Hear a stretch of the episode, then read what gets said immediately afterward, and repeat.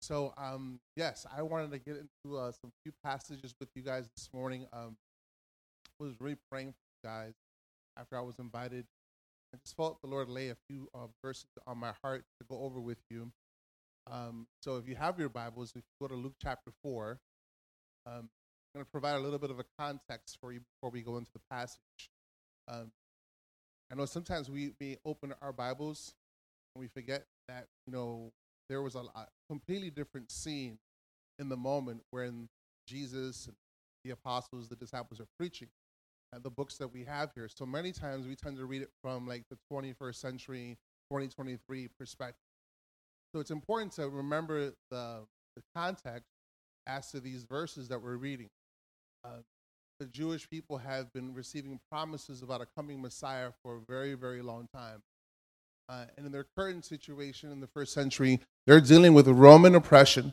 Um, their land is basically being ruled by the Romans, and they're struggling with that. Obviously, there's there's there's a number of things happening. There's racism. There's misogynistic things going on. There's a lot going on there. They also have a history, right? That one of their favorite um, you know, Bible characters in a sense is David.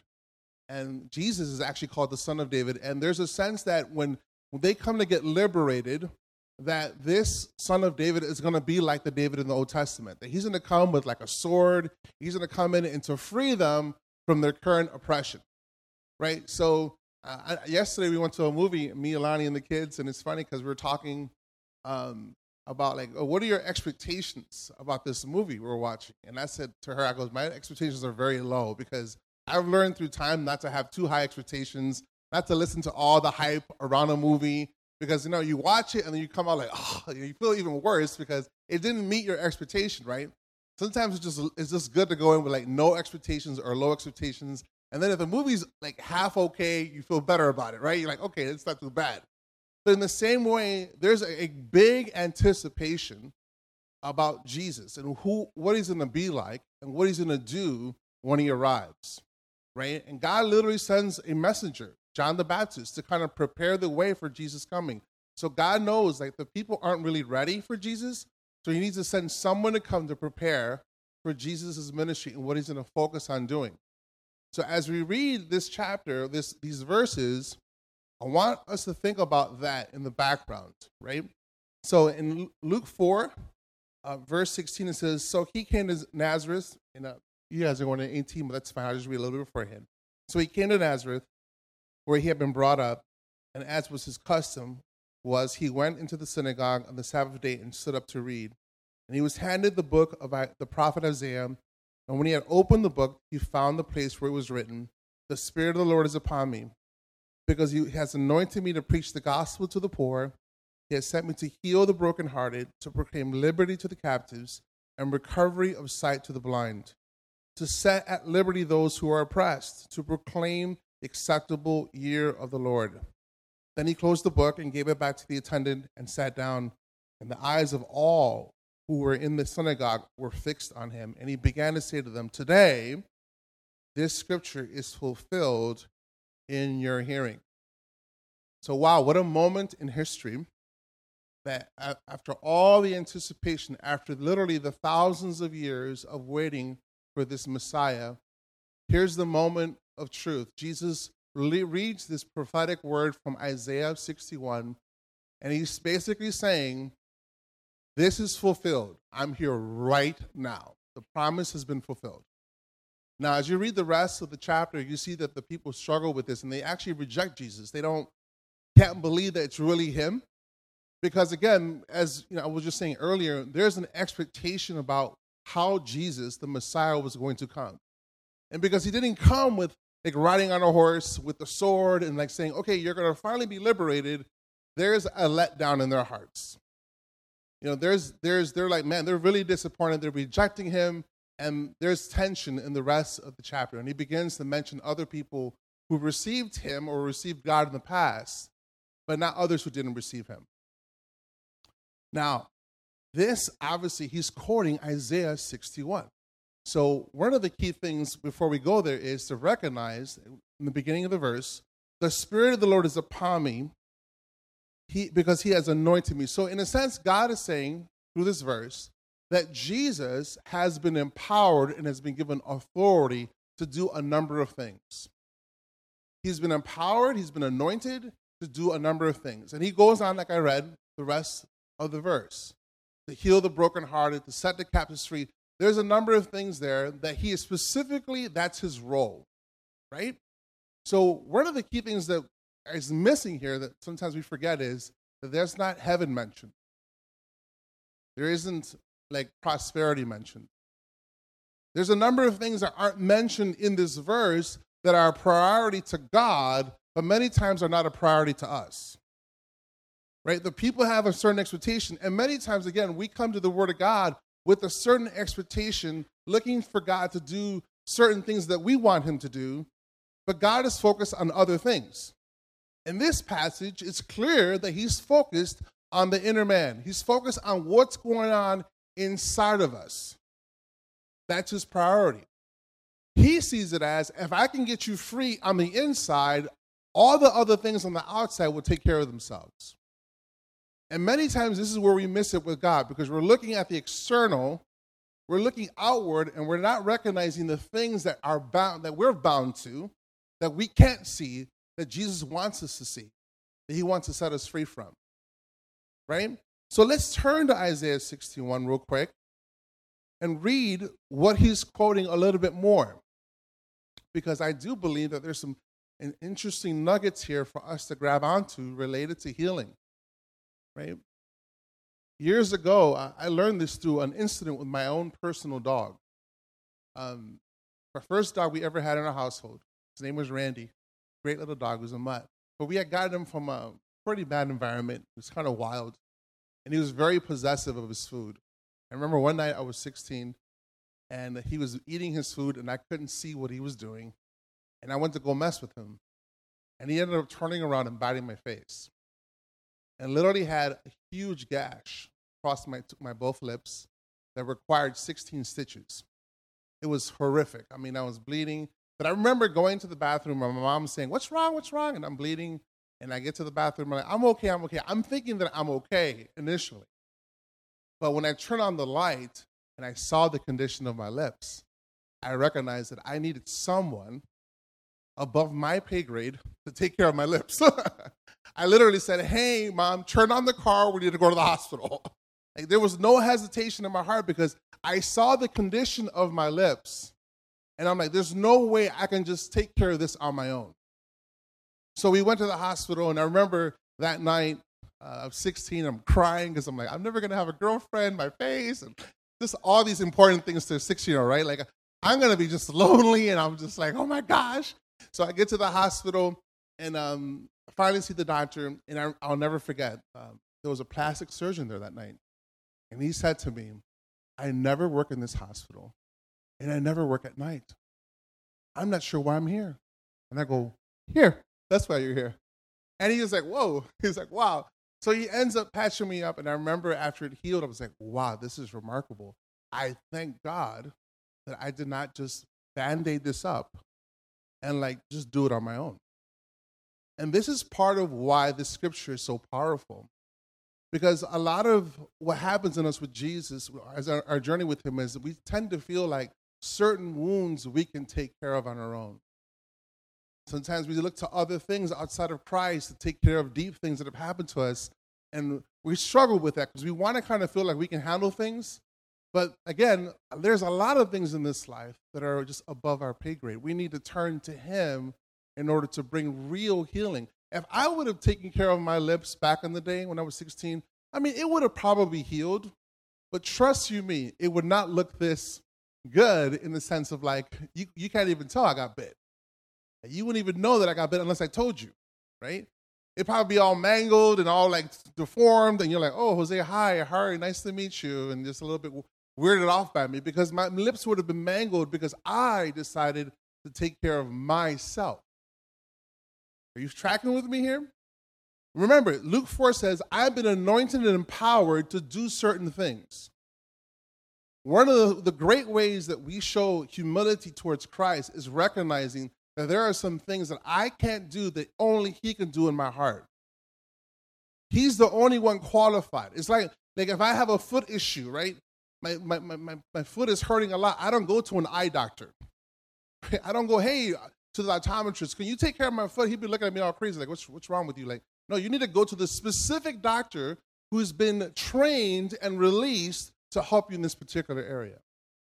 And this is the same thing. Jesus is called often the great physician. I love that. Like I personally, being in the Lord for 26 years or however long I've been in the Lord, uh, there's been a lot of healing that's happened in my life. I've recently, two years ago, I got healed of something that I was carrying for over 35 years in my life. I was seven years old. Like sometimes we let the busyness of life keep us from recognizing the deep work He still wants to do in us. That requires us to rest and to stop and be like, God, get in there, really get into the inner man. So we see here in Isaiah 61, he kind of, like in this passage, it's more full, it's more of an exhaustive passage on God's intentions. And it's the same, the way it starts the same way the Spirit of the Lord is upon me. He goes through a number of things he wants to do. And then in verse 3, yeah, I'll even start with verse 3. It says, To comfort all who mourn, to console those who mourn in Zion, to give them beauty for ashes, the oil of joy for mourning, the garment of praise for the spirit of heaviness. And they may be called trees of righteousness, the planting of the Lord, they may, he may be glorified. Interesting. Again, all these particular healing issues in the heart lead to God dealing with identity. He literally ties our healing to identity. And it's, it's pretty wild when you think about that because, again, this is why we should not try to self heal or self care or all this stuff. I'm not saying there's not a place for certain things where you do things on your own. I'm saying that it should be an exclusive turning to Jesus for the healing that we need because our identity is at stake. What's God's purpose, right? He says that they shall be called trees Literally, when you think about trees, what do you think about? You think about stability, you think about something that's grounded, stability, right? Like God wants to make us a stable people in our generation, and that comes from being healed by Him, right? He does the healing, and then He begins to talk about identity. You shall be called trees, the planting of the Lord. And what God plants is something precious. We're all born in this generation not just to get into heaven, but to be a tree in our generation. To be someone that, that people can rely on and trust, who's actually been healed by God. And then he goes on to say, at the end of verse 3, that he may be glorified. One of the key questions in the Christian life is to ask yourself, Am I walking with Jesus to glorify him? How important is his glory to me?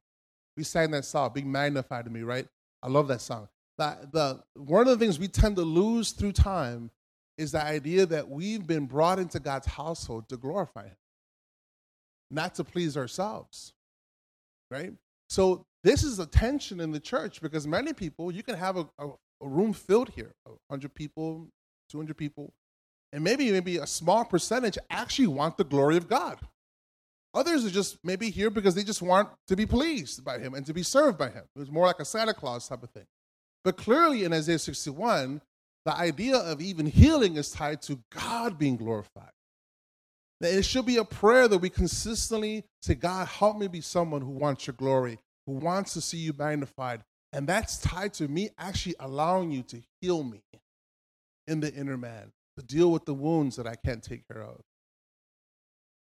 And then he says, and they shall, they, those that are healed, they shall rebuild the old ruins, and they shall raise up the former desolations, and they shall repair the ruined cities and the desolations of many generations.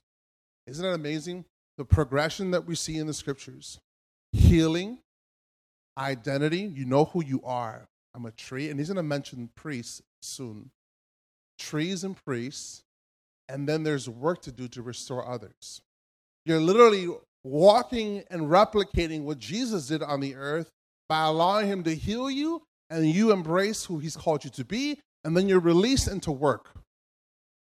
Like there's so many ruined places, so many ruined homes, so many ruined people who need people who are healed to bring them out of darkness.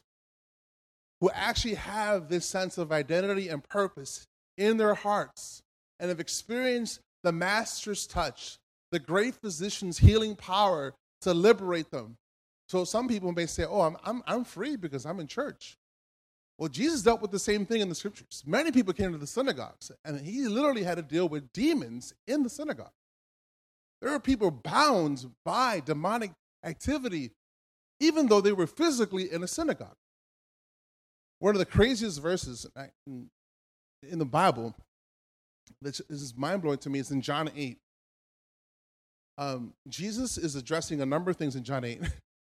and he gets to the point where he begins to speak about the idea of being free.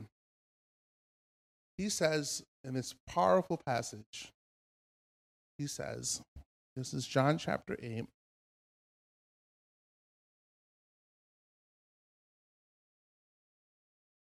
He says in verse 31 Then Jesus said to those Jews who believed in him, If you abide in my word, you are my disciples indeed, and you shall know the truth, and the truth shall make you free. When I came to Christ in 1996, I went into this job interview with a book called 13 Thinkers. It was an ex- excerpt from a number of philosophers. Because at that point in my life, I felt like I needed to create my own philosophy to deal with the heart issues in my life. I was like determined to find my way, just as Nietzsche, Freud, Descartes, all these philosophers had done. I'm like, maybe I should do the same thing. And then I had an encounter with Jesus Christ in this job interview and I laid the book aside, I realized that my freedom was connected to the truth in God's word. He says the truth is going to set you free, not your, not your opinions or your philosophies. And then they answered him, We are Abraham's descendants and have never been in bondage to anyone. How can you say you will be made free? Isn't that a wild verse for them to say? If you even know basic Jewish history, if you read Exodus, for example, you know that they've been captive for 400 years. And if you go through the rest of their history, there's a number of situations where they find themselves captive. He says, How can you tell us this? We've never been made captive before. Like, it just reveals how blind they were to their need to be free. Right? And many times again, we may think we're free because we're doing what we want, but are, are we actually truly free? It's one of the questions I thought the Lord wanted you guys to just pray through and ask. Like, am I truly as free as I think I am? Or is there more freedom connected to God's word that He wants me to experience? There is. I answer that question for you. There is more freedom. Bible says in Psalm 17 15, one of my favorite uh, verses in the Bible, David says, I shall be satisfied when I awake in your likeness. He says, I'm not going to stop until I look like you. That's my goal. And I don't know about you guys, when I woke up this morning, I looked in the mirror, I didn't really look like him. there's more work to do, a lot more work to do in me. And I'm a pastor. I mean, that's one of the key things in life. Never feeling like you've arrived at a certain place of like, oh, I've made it. I, I tithe, I attend church. Like, those are good things. I'm not knocking those things. But the image of Jesus, Him being reflected through you, is the aim of every believer. This is Romans chapter 8. Those who He foreknew, He predestined to be conformed to the image of His Son. God's plan is very clear. He's not changing His plan. The issue for us is are we learning through time to embrace it and to submit to that plan? And to look at ourselves in the mirror and say, man, God, there's still more work to do in me. And that's okay. It's not like you're being rejected by Him, you're just being honest. And because Jesus is empowered to do the work, you can have confidence that He's able to do that work. Right? Remember, He's been anointed to do this.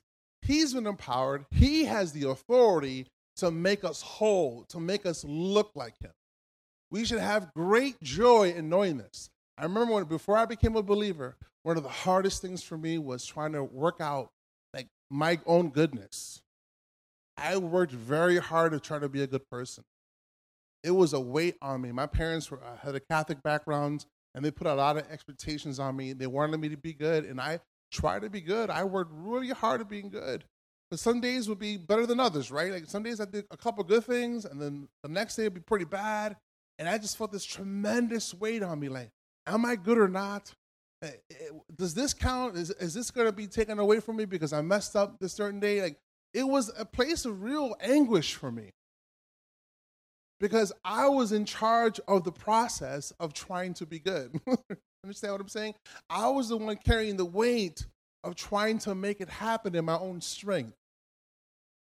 And that's why the Bible says the good tidings. The part of the good news that Jesus is proclaiming is that you don't have to try to be good anymore. You literally don't have to try to strive to try to be a good person. What you need to do is put your faith in the Son of Man, in Jesus Christ, and learn to surrender to Him over and over again so that He can come in and transform you. Right? This is Romans chapter 12, verse 2, uh, verse 2.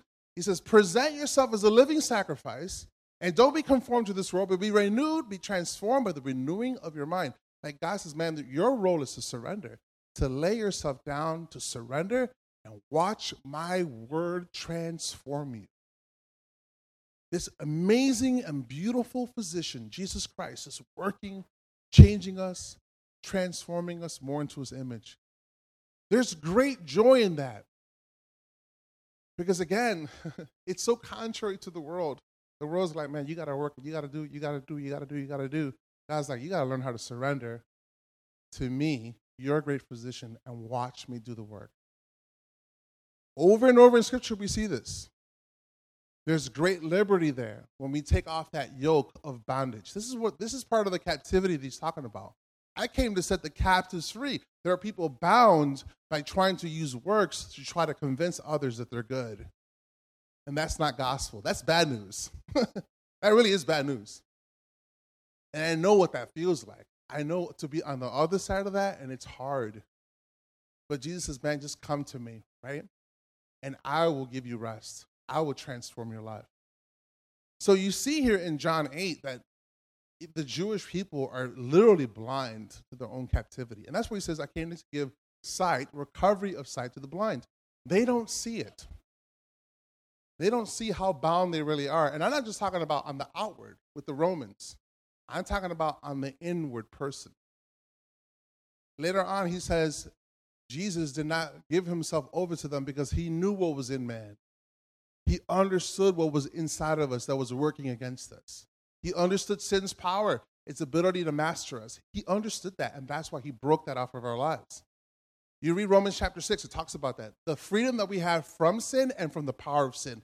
God liberates his children, those who trust him, into the power of the Spirit. You can live this life according to the Spirit. It's so powerful.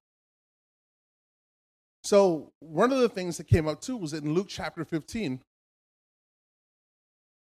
the, the leader said that I had an opportunity to share for a couple hours, so you guys hold on, okay? I'm just kidding. I'm almost wrapping up. Luke chapter 15, famous passage about the prodigal son. And we're going to get an example here. I'm going to give you, try to give you two examples of how we come to God and how we need to understand that his ways and thoughts are better than ours. You guys know the story. The prodigal son takes his father's possessions. He wants his inheritance now, and the father grants him that. And he goes out and does prodigal living. He wastes everything. And there's a moment where he's in the literally in the pigsty where he comes to his senses. He's like, wait a minute, I'm in the wrong place. And it says here, verse 17, Luke chapter 15, verse 17, but when he came to himself, he said, How many of my father's hired servants have bread enough and to spare, and I, and I perish with hunger? I will rise and go to my father, and I will say to him, Father, I have sinned against heaven and before you, and I am no longer worthy to be called your son. Make me like one of your hired servants. It's interesting that though he had a moment of clarity, that he came to himself, in his heart, he's already determining what restoration looks like.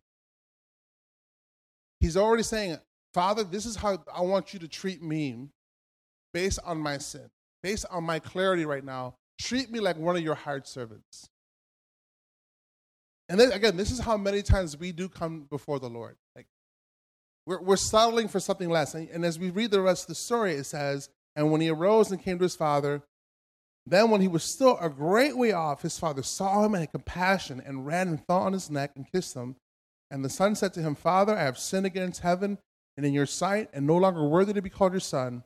But the father said to his servants, Bring out the best robe and put on him, put it on him, and put on a ring on his hand and sandals on his feet. And bring the fatted calf here and kill it, and let us eat and be merry. And it's wow. So it's a completely different expectation, right? Like the son's like, just make me one of your hired servants, and I'm good. That's what he viewed as restoration. The father was like, no, no, no. You're still a son, and we're going to party. I'm going to restore you to everything that you lost originally.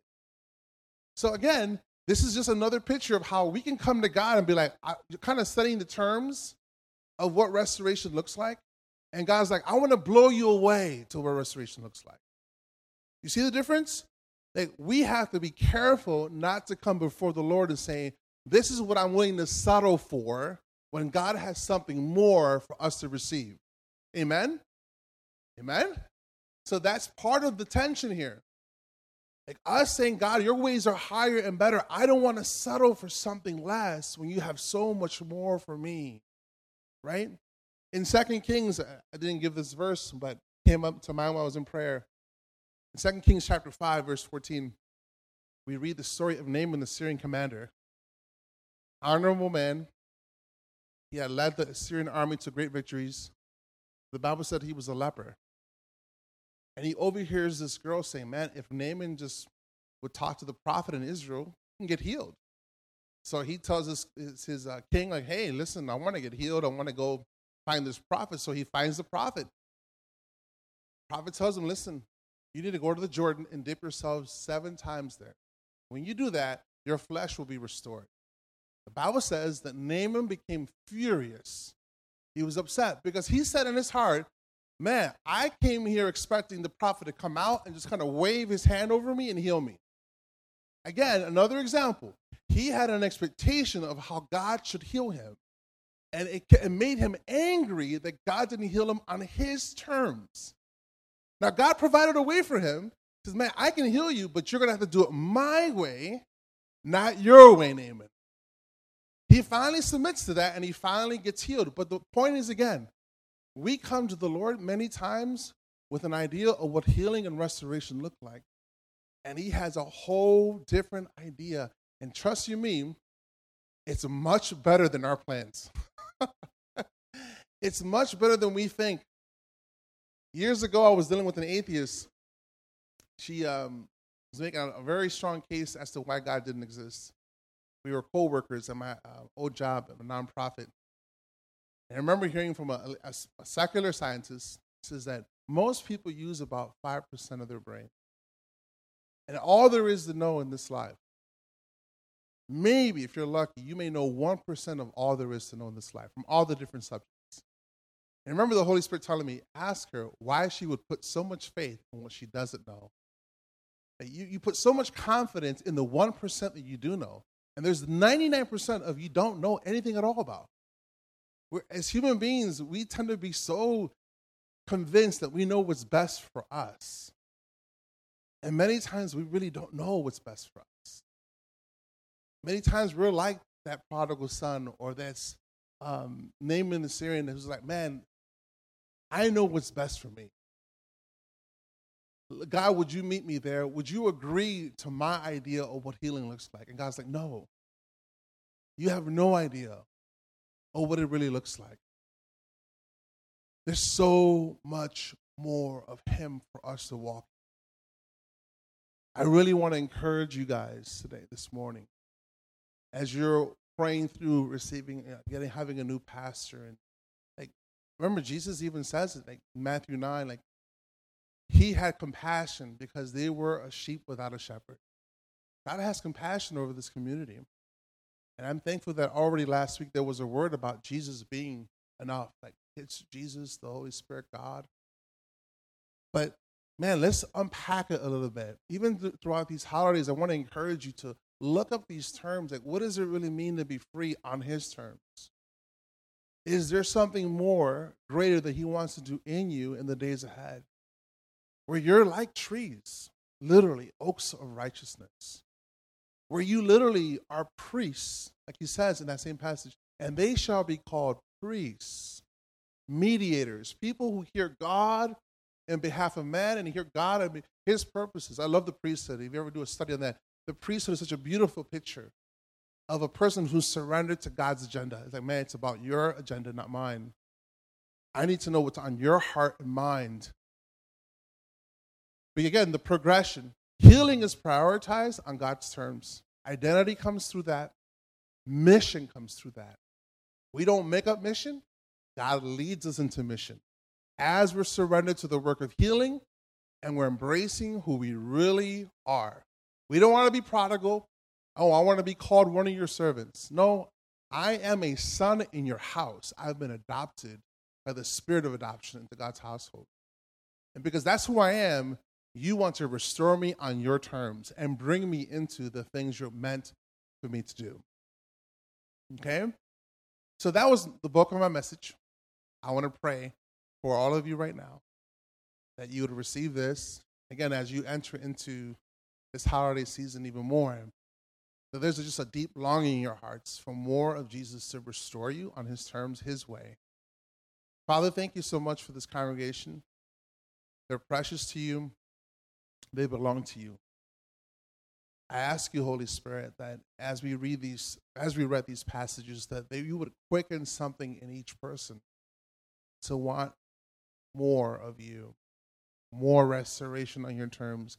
They may not settle for having uh, a lot of money in their bank account or um, diplomas or accomplishments. May they see that you want to set them free inside of them of bitterness and uh, whatever issues are in the inside, whatever is binding them, bounding them, Lord, I ask you, Lord, that, that you open their eyes and they would be confident that you're able to set them free. You're able to give them a garment of praise over the spirit of heaviness. I pray they would embrace desiring to become trees of righteousness, priests in your house, a royal priesthood. Jesus, have your way. Just remove remaining pride in our hearts. We don't want us to be the ones in charge. We want you to be fully in charge and heal us, Father. In Jesus' name, amen.